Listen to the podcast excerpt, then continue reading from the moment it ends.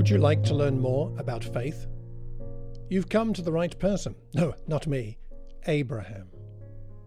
I'm Malcolm Cox, and this is a daily devotional podcast called Adventures in Faith with Abraham. Abraham, who went, according to Hebrews 11:8, even though he did not know where he was going. Join me as we step out on a faith adventure with Abraham.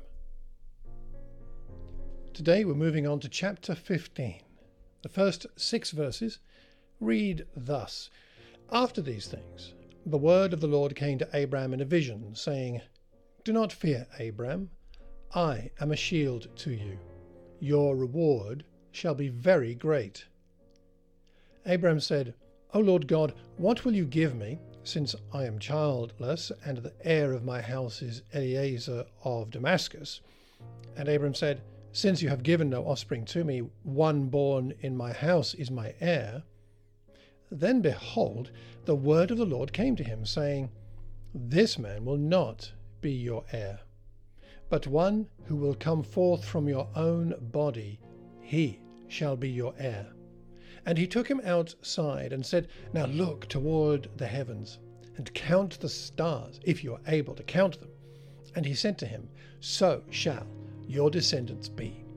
Then he believed in the Lord, and he reckoned it to him as righteousness. What are we seeing here?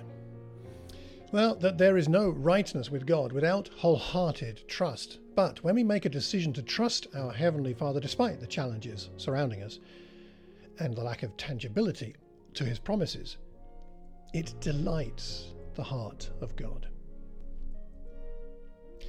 In this section of Scripture, Abraham is fearful has questions and doubts. Yet God does not hold this against him, since, once reassured, Abraham decides to confirm his allegiance to God, described here as faith.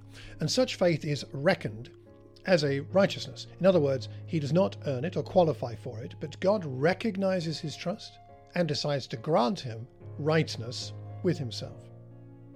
According to the word biblical commentary, this verbal form here for he believed probably indicates repeated or continuing action.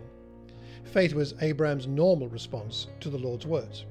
In other words, this is not a one time decision, but a further decision in line with his habitual way of responding to God. It's funny, the more we trust God, the more we trust God.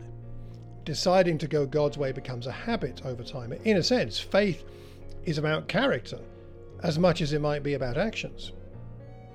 Now, we'll never display perfect faith in this life, but we can grow to have a faithful character by repeatedly, decisively choosing God's way again and again.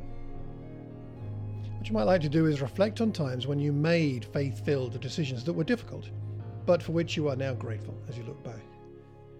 Do you have a decision of faith to make now?